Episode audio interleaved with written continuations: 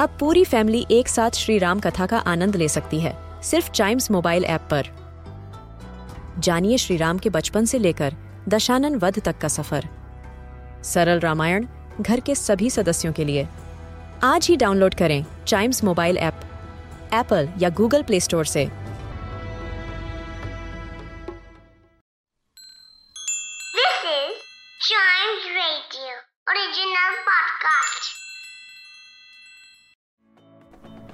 Welcome आप सुन रहे हैं अ न्यूज़ डे पॉडकास्ट और आपको याद होगा कि जब कोविड की वजह से पहली बार लॉकडाउन लगा था तो हमारे देश में सब कुछ बंद हो गया था। स्कूल कॉलेजेस एक दूसरे से मिलना जुलना सब कुछ बंद था। हमारे बसेस बंद हो गई थी ट्रेन्स बंद हो गई थी और यहाँ तक कि भाई साहब इंटरनेशनल फ्लाइट्स ही बंद हो गई थी।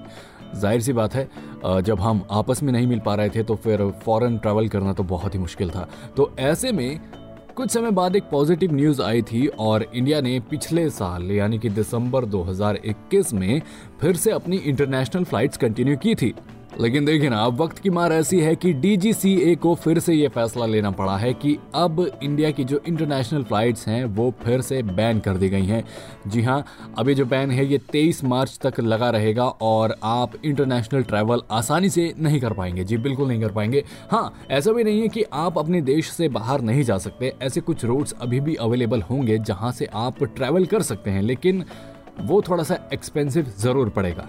तो जी, फ़िलहाल खबर यही है कि डीजीसीए ने इंटरनेशनल फ्लाइट्स पर बैन लगा दिया है, यानी कि रोक लग गई है। तो आप अगर कहीं बाहर जाने का प्लान कर रहे थे तो उसको टाल ही दीजिए, या फिर कुछ अल्टरनेटिव सोच लीजिए।